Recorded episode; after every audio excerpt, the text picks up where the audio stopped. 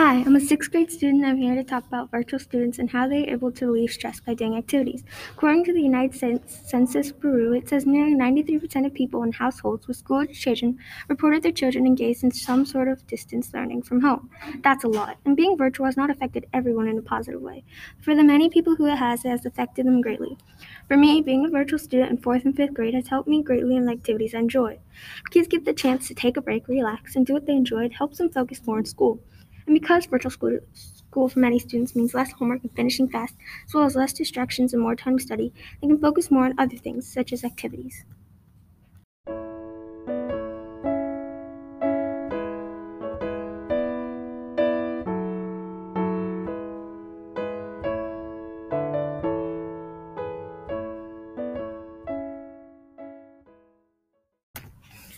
Now let's talk about why people don't like virtual classes so much. Let's see the other side of this topic. Some people don't like virtual classes because of the, the, fact that they can't see their friends and there's less communication with teachers. But even though that is the case, you can always finish school faster and meet up with your friends at the park. Communicate with your teacher in different ways, like a phone call or email. Some kids just don't work well by themselves doing schoolwork.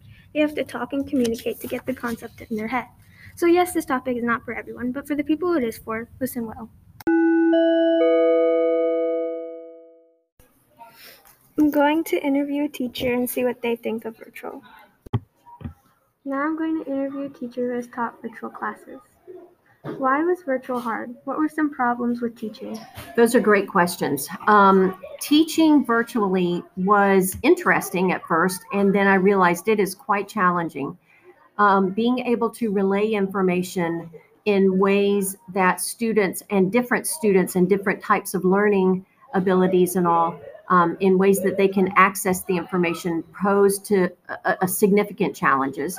Um, sometimes those were like time for them to be attentive to their lessons, and other times it was technology. I ran into a lot of technology issues. Um, and so those two things made made it pretty challenging. Why was online school good? What did you think about teaching? Um, online school was good because it allowed students and families to be able to determine for themselves what they felt most comfortable with during the pandemic. Um, some were okay with being in school learning, and many were not comfortable with that. And so it allowed them that kind of choice, which was good. It also allowed people to be able to stay safe and healthy and not be potentially exposed to um, COVID 19. Why did you think kids had a hard time with learning remotely? Well, as you know from being in class, um, being able to be face to face with someone is different, is differently engaging than looking at a computer screen. And so it may, I think the relationships that are formed in person um, kind of were lacking. And so it helped with, um, you know, it, it's tough. It's the being person to person helps with learning. Being virtual, it kind of made it tough. How did learning from home help kids relieve stress?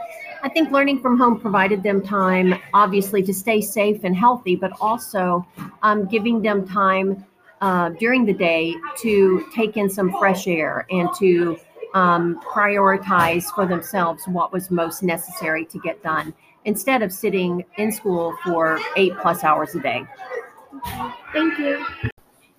Teachers especially had it hard, making sure students were on time and trying to teach without technology problems. Most teachers also had to teach in person, which added whole new problems. Thank you for listening. I hope this topic has let you see the other side of things. Maybe next time you have a virtual class, you will remember the benefits and positive side of it.